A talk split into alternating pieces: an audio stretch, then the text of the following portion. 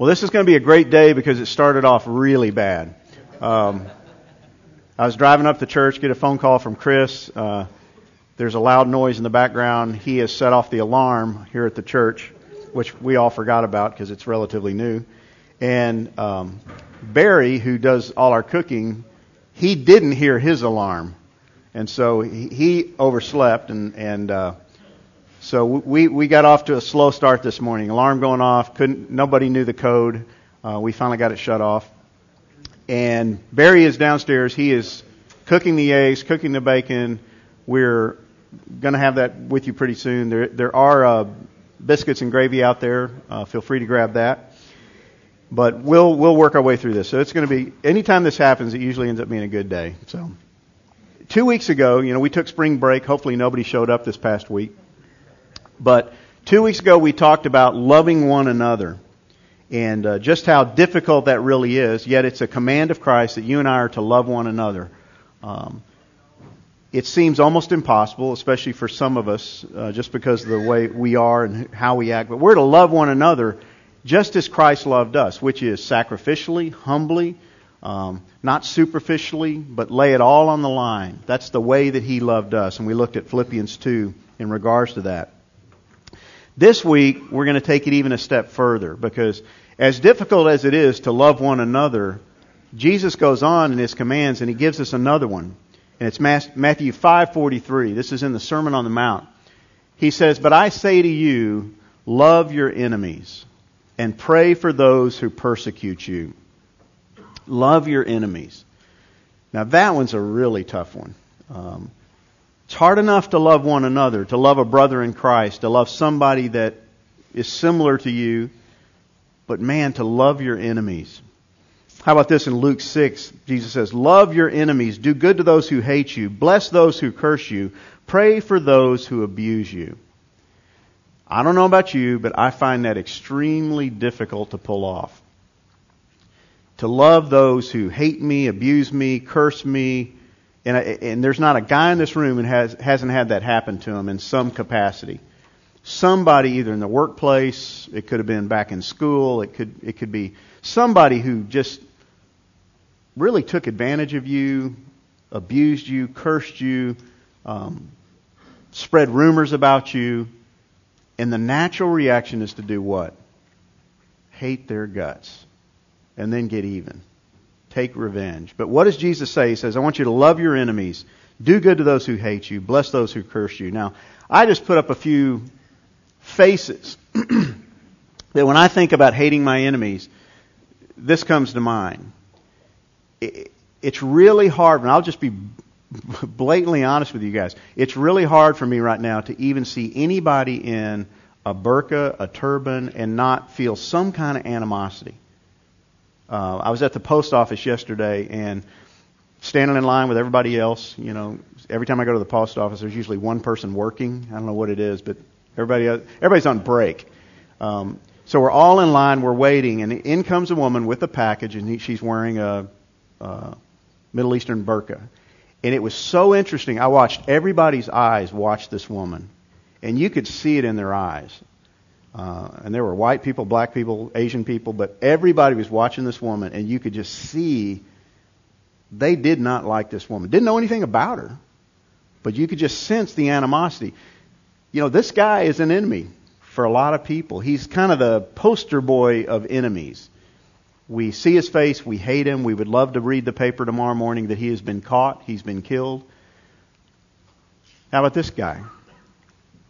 I don't know him personally, but I don't like him um, because of what I think he's doing and what I think his regime stands for. These are pretty blatant enemies. How about this one?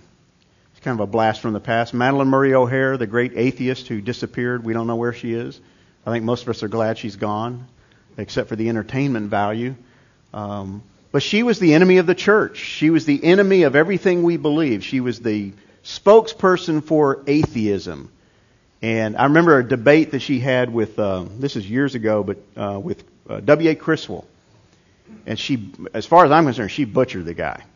I mean, she just, she won that debate hands down uh, because he didn't argue on her level. Uh, and she just kind of shot down all of his theories, all of his thoughts. But this woman was the enemy of the church. For a lot of you, this this face comes on the screen, and maybe you hate her. Uh, you hate everything she stands for or who she's related to. Um, but some of you hate this guy, and you're glad he's gone. You know, this is kind of light, but the truth is, there's feelings that come up, and there may be some in the room who hate this guy, who just hate everything about him. I don't know. You know, I'm, we always make the assumption that everybody in this room is a Republican. I don't know that we should do that. But maybe that face conjures up feelings. But I want to take it to a more personal level. This is Nick Kishlicki. Nick Kishlicki. When I was in eighth grade, seventh and eighth grade, this is actually out of our yearbook. okay? You, you notice his likes. The only kid in the whole yearbook who got away with this. And I think he probably threatened to beat up the yearbook editor, but Nick Kishlicki was my arch nemesis. I hated his living guts. Now, he, he looks pretty innocent here, but this is not how Nick usually looked. Nick, Nick wore a black leather jacket, had his hair slicked back. He wore what we affectionately called Puerto Rican fence climbers, which were those real pointy black shoes with the high heels. Um, you remember, this is in New York. Um, notice he, he hates penny loafers. He hates fads. His ambition was to be a mechanic. uh, I don't think he ever achieved it. Um, I think Nick's probably in prison.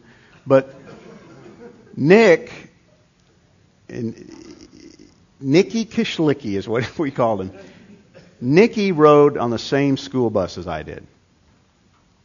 And he would wait for me and he would abuse me relentlessly on the school bus. Uh, remember, I've told you before, and it's not surprising, I was the shortest kid in my school, and Nicky, from the day I entered that school, he picked me out because I was easy meat. And he just made my life a living hell. And Nicky was a guy that, this was in eighth grade in New York, and we had gangs, and Nicky was the head of his gang. And there was a Catholic school next door, and they had their gang. And at least once a week, there was a gang fight outside on the schoolyard. And these kids would wear like two inch black belts with a square buckle, and they would sharpen the edges of the buckle till they were razor sharp, and they would use them to fight with. This is the kid I had to ride the bus with to school, and he made my life a living hell. I just see his face today, and I just I get knots in my spine because I hated the kid so much. I wish so much ill will on this kid. I wished he would get hit by the school bus. I wish somebody bigger would pick on him. I wish he had to live the life I live because of what he did to me. He was an enemy of mine. And when I think of the word enemy, this is what comes to mind. And I've got ones that are more current, but probably nobody I hated as much as this kid. I don't have a clue what happened to him. But I can tell you this I never wished well on him. I didn't wish that he would graduate. I didn't wish that he would, you know, be valedictorian. I, I didn't even wish he'd become a mechanic. I never wished anything. I wished ill will on him all the time because of what he did to me and how much I hated him. Who's your enemy? Who's your enemy? Do you have anybody that, you know, when that word comes to mind or when you hear the passage that we read just a little while ago, to love your enemies, does anybody's face pop into your mind and you think, there is no way in God's green earth I could love that person? We've all got them. Now, maybe you have to go all the way back to eighth grade. Maybe you have to go back to last week. I don't know. But everybody's got an enemy, somebody that comes to mind. And it's not, it's not the Madalyn Murray O'Hair's. It's not Bill Clinton. It's not Hillary Clinton. It's, it's not Osama bin Laden. It's, it's usually somebody a little bit more close than that, a little bit more personal, somebody that we hate, somebody that we run into all the time. You know, when you think about this, anybody that's cursed you lately, anybody that has used your name, spread rumors about you, said ill will of you, uh, taken advantage of you, maybe in the workplace, um, somebody who has abused you in some way in a business relationship to where you, it just man, you see their face or you think about them, and it really just drives you crazy. You know, I had an, another relationship back a number of years ago. I had my own ad, ad, ad agency here in Fort Worth, and one of my clients was a uh, Christian. He was actually an elder in a church. And this guy had a business. I did a whole bunch of marketing for him, created a whole bunch of sales brochures and materials for him, and he decided not to pay me. And it made me upset that he would not pay me. And I would call him and he wouldn't return my calls. And I would send him letters. He wouldn't respond to my letters. So finally one day I got fed up and I just showed up at his office and I sat in his lobby and I, I well I asked the secretary where where is he? She goes, Well he's not here. And I said, That's funny, his Mercedes is sitting in the parking lot. Well he's he's gone. I said, Well I'll wait. And she goes, Well he won't be back. I said, I'll wait. I've got all the time in the world. And I just parked there. And sure enough, he comes walking out, sees me there, and has to deal with me. And so went back in his office, began to talk to him, and I said, you know, why don't why won't you pay me? And he goes, well, this material's no good. It's it's bad quality. I said, that's interesting. It's all over your lobby. You're obviously using it, so you need to pay for it. Bottom line was he refused. I took it to the elder board of his church. I took it to the pastor of his church. I tried to do what the scriptures say, and they would not deal with it. And the guy never paid me and I hated his guts. Now, this is a Christian. This is an elder in his church. And I would see him in different places. Just amazing how he would pop up. And I kept trying to forgive him. I, tr- I kept trying to forget him, and he would just show up. Or he would get mentioned. I went to work for another agency, and the owner of that agency had his books up on his shelf because he was a consultant. And it just, again, knots in my stomach. I hated the guy. I wished ill will on the man because he had taken advantage of me. But this study that we're going to do today tells me to do something I don't want to do. It tells me that I have to love those people. I've got to love the Nikki Kashlickis of the world. I've got to love the gentleman who didn't pay me. I got to love the lady I used to work with who did everything in her power to undermine me in my career because she just didn't like me. I've got to love those people. And I find that very hard to do. As a matter of fact, I have to say, Lord, you've got to be kidding me. Why? Why in the world would you tell me to love my enemies? Remember the context. If we go back to Matthew chapter 5, which is where we found this verse, Matthew chapter 5 is a Sermon on the Mount. Jesus is speaking to Jewish people, to his disciples, and he's telling them to love their enemies. Who's the first person that comes to their mind? Who do you think comes to their mind when he says, You've got to love your enemies? The Romans. Persecutors, abusers, take advantage of them. They pillage the land. They, they force them to carry large loads for them. They tax them beyond belief. And Jesus is standing there saying, You have to love your enemies. And I think they said the same thing. You have got to be kidding me. No way. No way am I going to do that. So, what is he commanding you and I to do this morning? Love our enemies. Love our enemies. That, that word for enemy is somebody who's hostile, who stands in opposition to you. Whoever stands in opposition to you. It doesn't have to be blatant, but anybody who just gets in your way or gets in your face, I am to love that person. Again, it could be a coworker, it could be it could be a child, it could be a spouse, it could be a friend. It says pray for our persecutors. I'm to pray for them. Now, I've prayed about my persecutors. And I think you know what I mean by that. I have prayed about my persecutors. God, get rid of them, take them, implode them, remove them in some capacity. I'll even leave it up to you. Just get them out of my life. But that's not what this means. And we'll find out. Pray for our persecutors. He says, do good to those who hate you do good. Gosh, Lord, what are you thinking? What are you smoking? Do good to somebody who hates me, and then bless those who, who curse you. Bless them. Bless those who curse you. He's told us four different things in the two verses we've looked at that we are to do. Now, here's what I want you to do. And feel free to get up and, and uh, get get more food if you want to. But here's the discussion. There there's some index cards on your table. I want you to individually think of somebody in your life, and it could be past, it, but preferably somebody more present, more today, that you could classify as your enemy.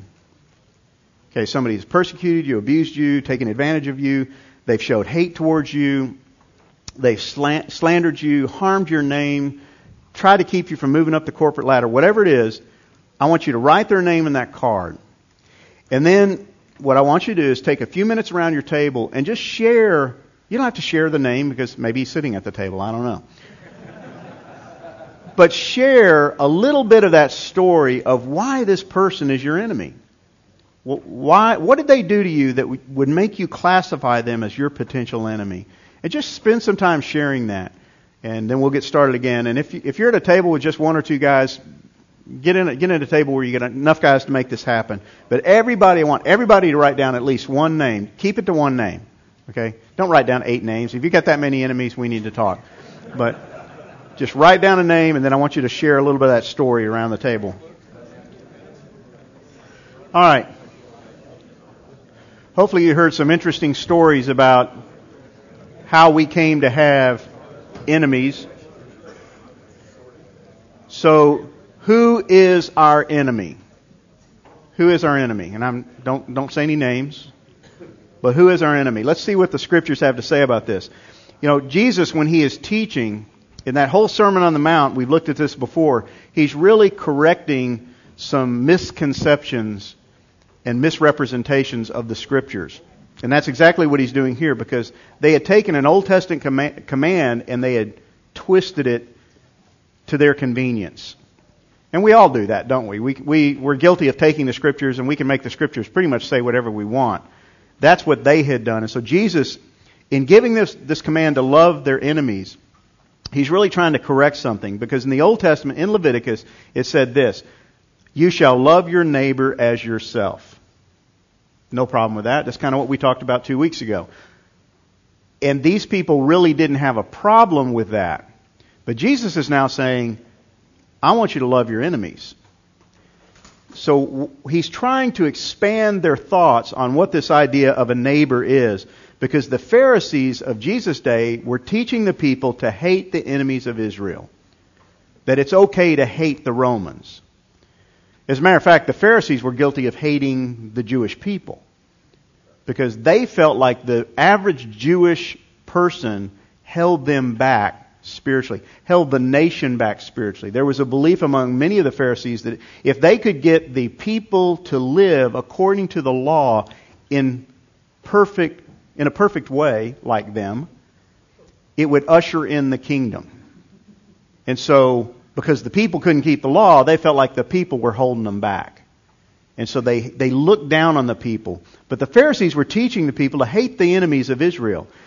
They absolved them from loving anybody except your neighbor.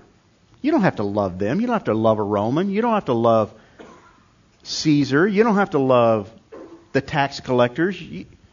It's okay. You just have to love your neighbor. So what did they do? They redefined who their neighbor was. They redefined who their neighbor was.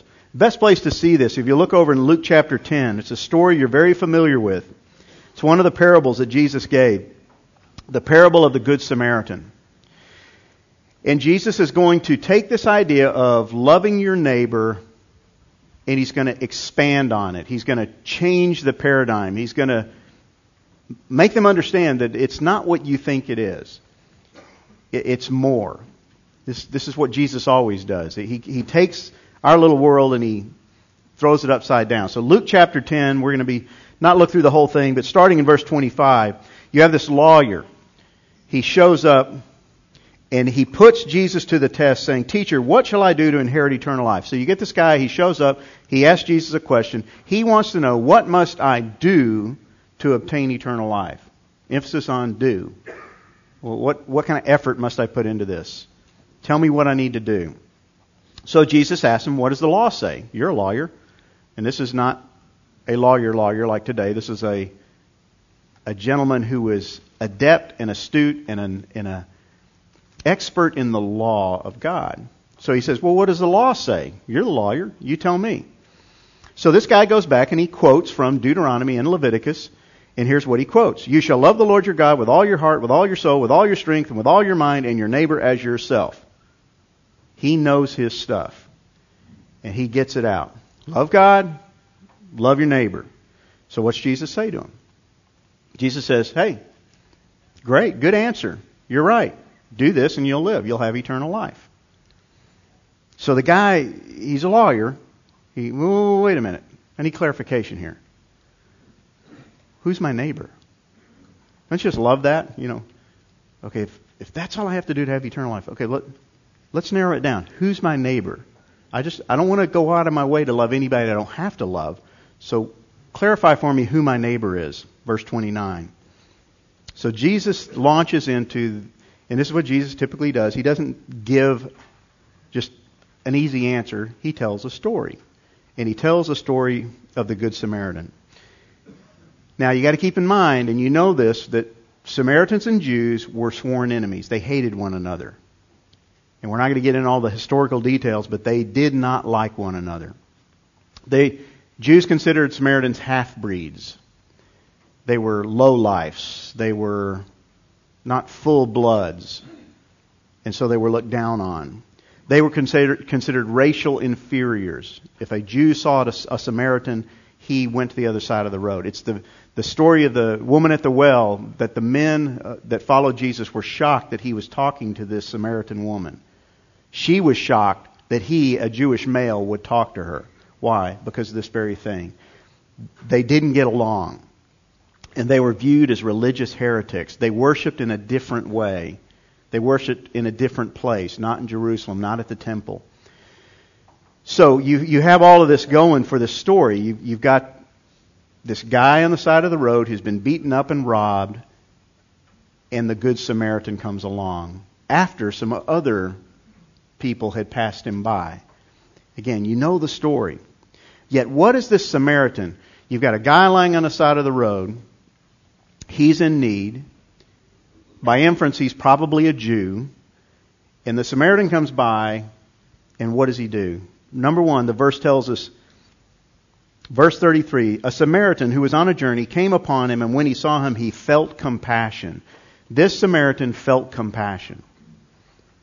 He, he, he sees this guy and he feels compassion. An enemy. Somebody who he really, man, I could just pass on the other side of the road, much like the men before me did. But then it says he showed mercy. He didn't just feel compassion, it says in verse 34, He came to him, he bandaged up his wounds, he poured oil and wine on them, he put him on his own beast, he brought him to an inn and took care of him. He went out of his way and he showed mercy. Sometimes it's easy to show compassion, it's really hard to show mercy, to actually take action. He extended kindness. I mean, this guy went out of his way, bandaged his wounds, brought him to an inn, took care of him, and then he actually gave money to the man. He expressed love. So you have this man. Remember, Jesus is answering this guy's question Who's my neighbor? Who's my neighbor? The Samaritan, who this man would have hated, is doing something pretty spectacular showing compassion, showing mercy, kindness, love. And what does Jesus say? Look at verse 36. Which of these three do you think proved to be a neighbor to the man who fell into the robber's hands? And he said, The one who showed mercy toward him. Then Jesus said to him, Go and do the same. Go and do like the Samaritan did. Go show mercy, love, kindness. Jesus tells a story to expand the idea that your neighbor's not this little world that you think it is. It's not just who you want to love. You got to expand it to you got to love those who are not very easy to love, those who hate you, those who persecute you, those who curse you. So let's look at who are, who are some of the various enemies you and I have. The enemies that we face, and we find them back again in Matthew chapter 5. He says, Those who persecute you. Verse 44 of Matthew chapter 5. It says, Pray for those who persecute you. That, that word means they oppose you.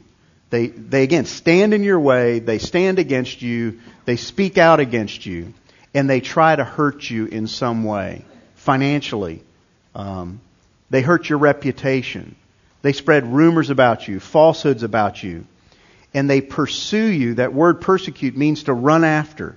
It's to pursue with the intent to do harm. They want to go out of their way.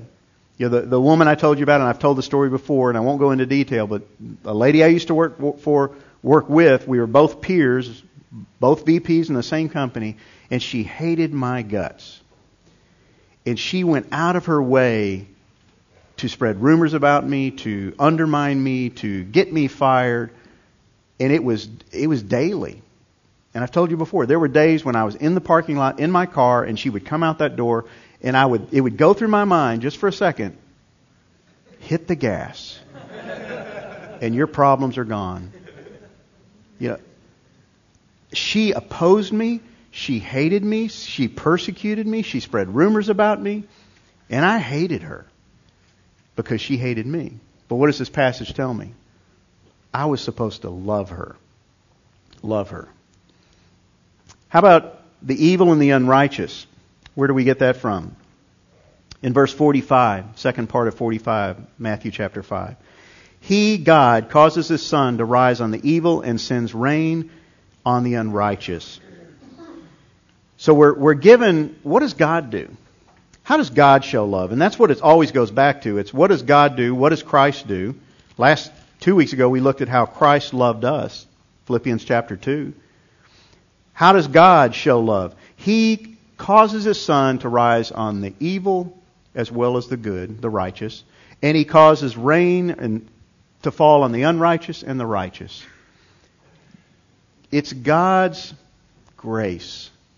You know, when you get up and see a beautiful sunrise, guess who else gets to see that beautiful sunrise? Your sworn enemy. When you get to enjoy rain, when you get to enjoy spring, when you get to enjoy pleasant weather, so does the guy who hates your guts.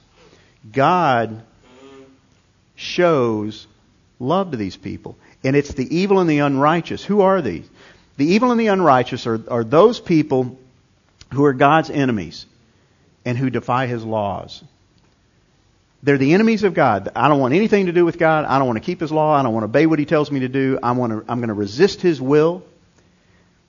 And they do not submit to his authority. Those are the enemies of God. Well, what does that have to do with me? So our enemies are those who repeatedly go against our will. Your enemy are those, those people, just like the evil and the unrighteous, who go against your will, who fight you, who oppose you. They resist your will. You say, go this way, and they say, no, no, I'm not going that way. I've had employees like that. I'm sure you have. You know, you tell them to do one thing and they do the other. You've probably had bosses like that. You've had relationships, neighbors like that. They're contrary and antagonistic to everything you do. It just seems like everything you say, they take the opposite road. They're against your will. Those are your enemies. Those kinds of people. It could be a rebellious child. Anybody here got a rebellious child? Like maybe even just on one day they're rebellious? Where they just go completely against your will. You tell them to do X and they do Y. You ask them to clean their room and they totally ignore you.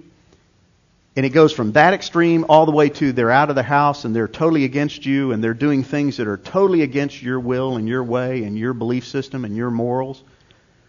It could be a rebellious child. It could be an unloving, unresponsive spouse who basically has taken a totally different road than what you take and they're opposed to you and they fight you and they're against you all the way to the point where they leave you and they divorce you, what are we to, be, what are we to do with those people? Well, according to Jesus, we're to love them. How about a hard to get along neighbor? I had one of those. Um, this guy was just a burr under my saddle because he was just a crotchety old man who nothing I did made him happy. And he was always complaining about Everything. You know, if something happened in his yard, we did it. If something happened to his horses, my kids must have done it. You know, it was just always something, and it just, he was hard to get along with. And there were days I just couldn't stand the guy. Who's your enemy? How about that vindictive corporate ladder, ladder climbing coworker who's just always trying to get ahead of you? You know, they take all forms, they take all kinds of manifestations in our lives, but who are our enemies? It's those people who stand against your will and your way and fight you. How about an irresponsible, underperforming employee? Ever had one? Ever been one? Um, you know, you need them to do their job. I used to have a, a kid that worked for me in an agency in Dallas, and very talented young man, but he was the laziest person I ever met in my life. And it, it, I would I would go to his desk, and he would be on the internet looking at stuff. Nothing wrong, but he he just wasn't doing his job. I'd say, you know, Barry, you got to do your job. Yeah, I know. Well, when are you going to do it? Well, okay, I'll do it. And then I found out that he had finagled a way to get TV on his computer in the office so he could watch TV in his cubicle. And it just drove me crazy. He, he was always late on assignments, and it always reflected back on me. Irresponsible, underperforming. He became my enemy because I couldn't get him to do what he was supposed to do. Well, how about those who don't love you? So you got those who persecute you, you've got those who are evil, stand against you, they're unrighteous in their ways, but then just those who don't love you.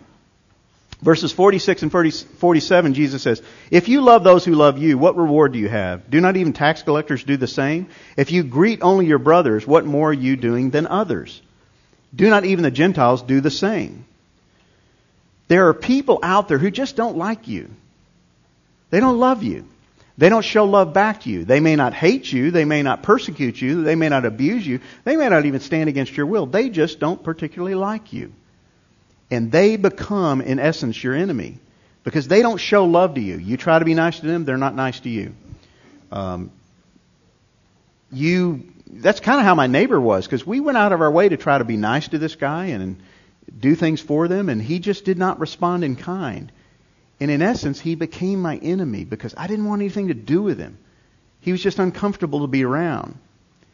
The enemy is anyone, anyone who is not your brother, is what this really says. If, if I consider this guy my brother, and I love him, and he shows love to me, and boy, we're all hunky dory, and we love to see each other, in essence, what I'm I'm saying is everybody else out there is my enemy because, well, they don't show love to me. I'm, they're not like him. They're not as much fun to be around, so they're kind of my enemy. What is Jesus saying? I got to love them just like I love that guy. I got to love my enemies. I got to love those who don't love me because if I only love those who love me, what does Jesus say? What reward is that? How how difficult is that? Even sinners do that. Even those who don't know Christ can do that. If you greet only your brothers, what, what does that mean?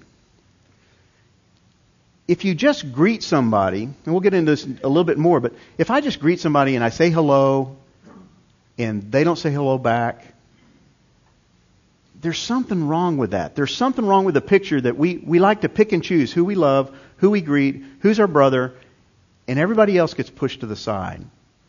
What's the point of all this? Don't stop loving because the other person does these things, offend you. They dishonor you. They hurt your feelings. Ever had your feelings hurt? God, you know, forget you. I'm not going to love you. That happens between husband and wife, doesn't it? Your wife does something that offends you, and just you know, we go into pity party mode and we pout and just, well, I'm not talking to you. You know, let's forget that. We turn our back on them and we quit talking to them somebody who angers you, makes you mad, could be your kid, could be your spouse, could be a coworker, could be a friend. Don't stop loving because of these things. Don't stop loving because they disappoint you. I've shared before, I fall in and out of love with my kids all the time. Why? Because they disappoint me. Now, I love my kids. I would die for my kids, but here's what happens. They disappoint me and they don't do what I want them to do, and they can see my lack of love because it shows up in my face. I shake my head. Taylor, Hudson, Mandy, Kate. You know, it comes out my voice, it comes out my mannerisms, and their countenance goes down because of what they see in my eyes. I've fallen out of love with them. Don't stop loving because they frustrate you. Here's, here's, a, here's a flash. You're going to get disappointed and frustrated by somebody today probably before you walk out the door. Don't stop loving that person just because they frustrate you. or if they threaten you. If they threaten you with violence, if they threaten you with a lawsuit, if they threaten you, I'm going to leave you, if they threaten you, don't stop loving. And I know this sounds totally impossible, but what did we say week one? It is impossible. Otherwise, Jesus wouldn't have asked us to do it, because we can only do it through Him. But we're also to not stop loving, even if the other person kills you. Even if the other person kills you. You know, I've told you about this before, but uh, if you don't get this magazine, I would encourage you to get it. It's called Voice of the Martyrs. Um, this is not light reading, but it's convicting reading. This is about what's going on in the church around the world, and it will blow your socks off. Let me just read this to you. This is in China. On July 29, 2006, about 1,000 CIM Shaoshan church members gathered to protect their newly constructed church building. Riot police arrived and surrounded the building as bulldozers moved in. Fifty church leaders were arrested. They were charged with inciting or provoking violence against the government. One brother told us at about 1 p.m., riot police dressed in black, they numbered between 1,000 and 3,000, gathered along roads near the church perimeter. Their purpose was to block access to the church so more people could not arrive. Unlike the regular PSB officers, these riot police had no identifying patches on their uniforms. The first thing they did was to confiscate video cameras we had in place around the church. They also confiscated still cameras and cell phones in an attempt to prevent anyone from taking photos or informing others about what was happening. Some of the phones were stomped on by police and destroyed. I saw them use nightsticks and clubs against several Christians. Some believers were knocked on the ground unconscious. The police also held several women down by kneeling on their chests. Iron rods were used against some Christians, and several ended up with bruised and broken ribs. I overheard police shouting, We are going to send you Christians to heaven. They meant they were going to beat us to death. Another witness told our VOM representative church leaders urged Christians not to retaliate against the police. They said, catch this, forgive them for they know not what they do. Some of us were scared, some felt hopeless, others prayed. I prayed to Jesus, please stop the violence and my tears. Almost everyone was crying and sad to see our building destroyed and church members beaten. A middle aged sister told us, We are convinced God allowed this to happen. He wants to use this to strengthen us, to lead us into a deeper relationship with Him. We were not surprised by this. We were prepared for the, the hardship. As evangelists in China, we know to expect this. We know our history and the policies of the co- communist government. Forgive them, for they know not what they do. Man, that wouldn't have been my response. Love your enemies, even when they attempt to kill you. Loving your enemies means keep on loving them, regardless of what they do. Keep on loving them. So, what is this love? We talked about this real briefly, but number one, greet them. If you greet only your brothers, what more are you doing than others? The word greet means to bid them welcome, to wish well, to receive joyfully and joyously. Man, think about that with, think about the name you wrote down. To greet them in that manner, to welcome them into your home, to wish them well, to receive them joyfully, to treat them in that manner. That's one of the ways we can sh- show love. Treat your enemies like you would treat your friends. Wow. Not sure I can do that, Lord. Not sure I can do that. Show them honor. Show them respect. Greet them. Welcome them. How about this one? Meet their physical needs. This one's really difficult to me. Again, in verse 45b, Jesus said, God causes his sun to rise on the evil and the good, sends rain on the righteous and the unrighteous. God's love is always practical. Always. So loving your enemies means this, guys practical acts of helpfulness in the ordinary things of life. Think about ways you can help that person you hate or who hates you. Think about how you could love them. It could be, here's a for instance. Let's say you don't like what's going on in your local government, your city council. Have you ever thought about maybe calling your city council, calling your mayor and saying, how can I pray for you? How can I personally pray for you? Here's what we do though. We would rather bicker, moan, complain, fight, hate them, try to get them ousted out of office. But my Bible tells me that God is in charge of putting on the throne who's on the throne.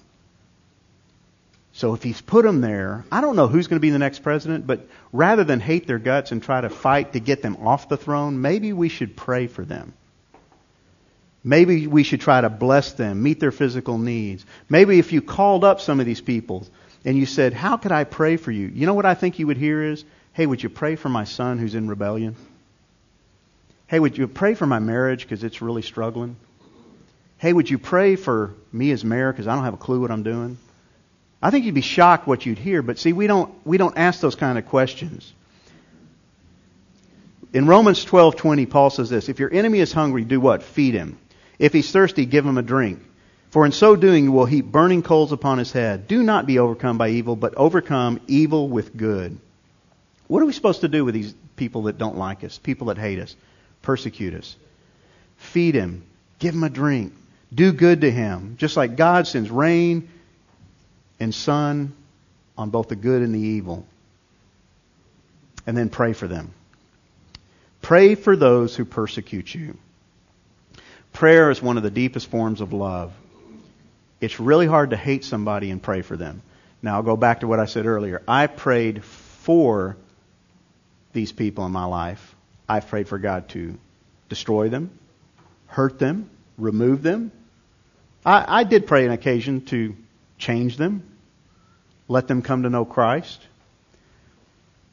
But I, I think what I've got to do is pray God's blessings upon them in whatever form or fashion that might be. That may even be pray His blessings upon them even if they never come to know Him as Christ, that they may prosper. Pray for them. Pray for those who persecute you. You have to want something really good to happen to them. You really have to want that. That God, I want your will in their life. I want them to come to know Christ. I want them to know true joy and happiness. Pray for them. Because prayer is interceding with God on their behalf. Stepping in and saying, God, this person's done X to me, but you know what? I want to lift them up to your throne. I want to lift them up that you would bless them. Again, it could be a child in rebellion. It could be a wife who's left you. A, it could be a coworker. It could be you name it. Pray for them. And pray for their conversion. Pray that they would come to know Christ. Not, not to make your life easier.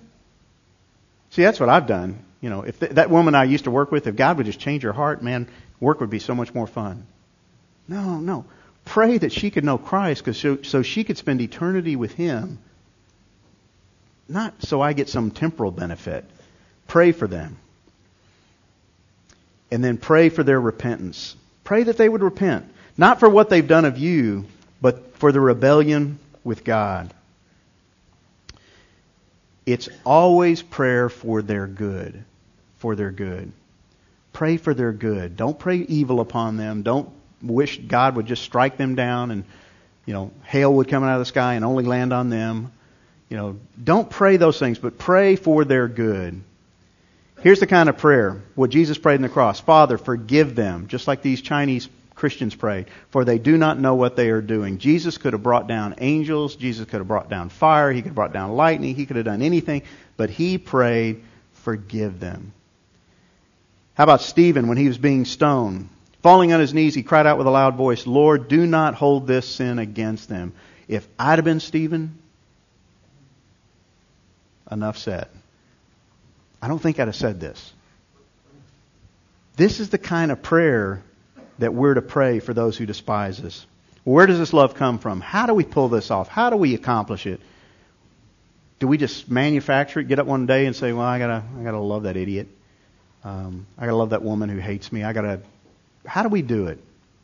Matthew five tells us this. Blessed are those are you when people insult you and persecute you and falsely say all kinds of evil against you because of me. Rejoice and be glad, for your reward in heaven is great. For in the same way they persecuted the prophets who were before you. So blessed are you, happy are you when they insult you, persecute you, falsely say all kinds of evil against you. We're to rejoice. We can not only endure the treatment of our enemies, we can rejoice in it. How? Why? Because our reward in heaven is great. This isn't all there is. We're not done. God's not done.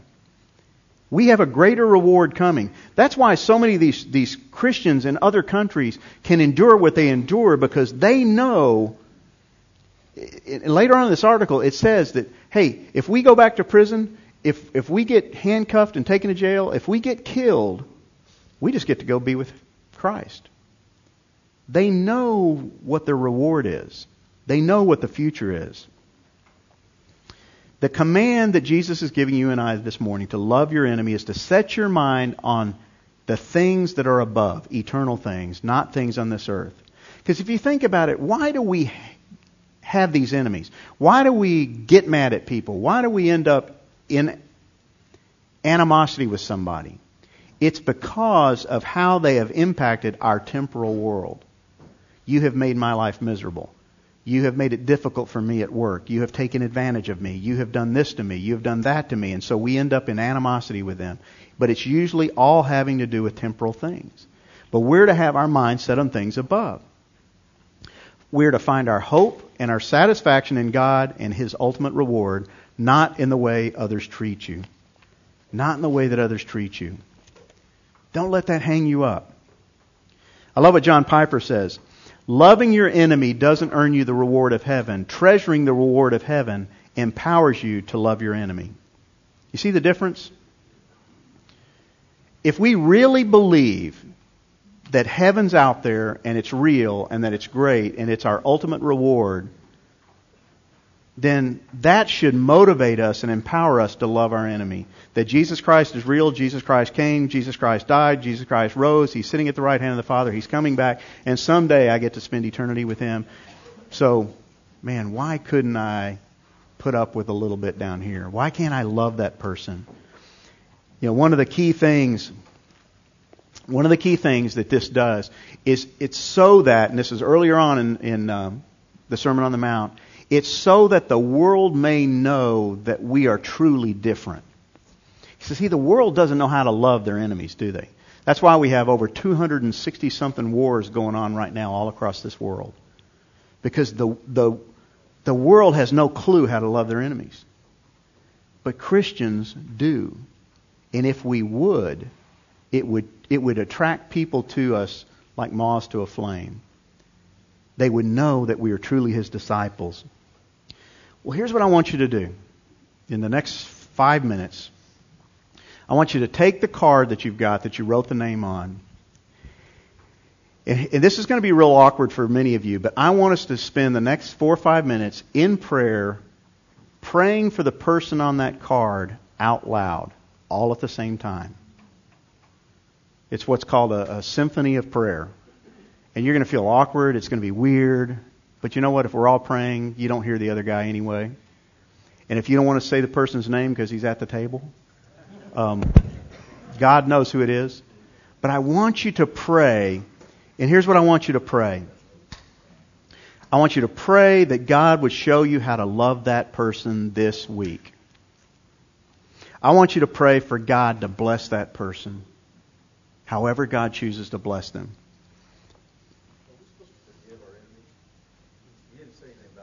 Yeah, yeah, yeah. Yeah, I think we are to forgive our enemies. Doesn't mean we forget. I got a great memory. Um, that's one where, where I'm not quite divine. Um, God forgives and forgets. I don't. But we are to forgive our enemies. And that's difficult, isn't it? But you know, if we, if we could learn to pray for our enemies and lift them up and love them, you know, the guy that I told you about earlier that I, that cheated me out of that money, I don't hate that guy anymore. I, I really don't. I don't even, I don't think about him that much. I occasionally pray for the guy. I don't know what happened to him. I don't know where he is. But I survived that. God used that in my life. But if we would learn to love them, pray for them, just like Jesus is telling us here, I think it would change and help us forgive them because we would begin to see them through God's eyes and not through our eyes. So take a few minutes and here, just take your card and pray for that guy out loud for the next few minutes and I'll close this in prayer. But pray that God would show you how to love them this week and that God would bless them in whatever way He sees fit this week. Bless them.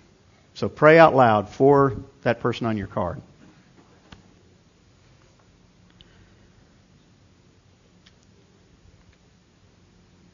Heavenly Father, we come to you this morning.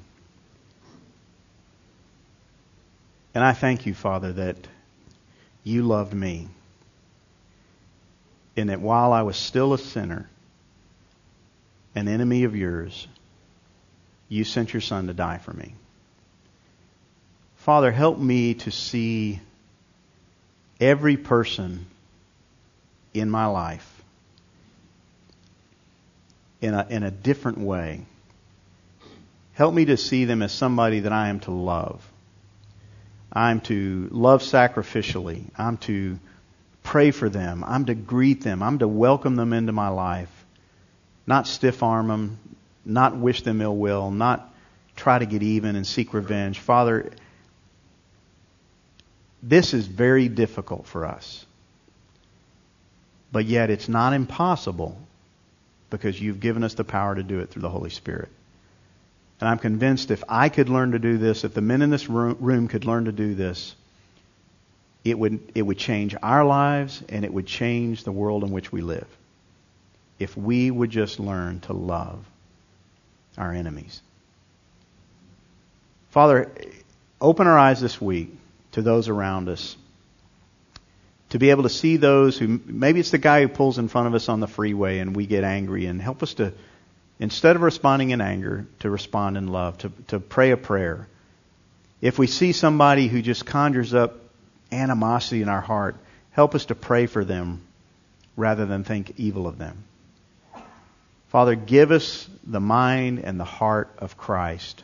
Not for just for those who are easy to love and those who are like us but those who hate us and those who stand opposed to us. Father, I pray for the church all around the world, those believers who are standing under inc- intense persecution and are feeling the hatred of, of the enemy in a real way. Give them strength to continue to love in the face of that hatred. And may we learn, learn to do the same thing. Father, thank you for these guys. Bless their day. Bless their week. May they be the men that you've called them to be in every sense and every part of their lives. And I pray this in the name of Jesus Christ. Amen. All right, guys, take your lesson with you, and we'll see you next week.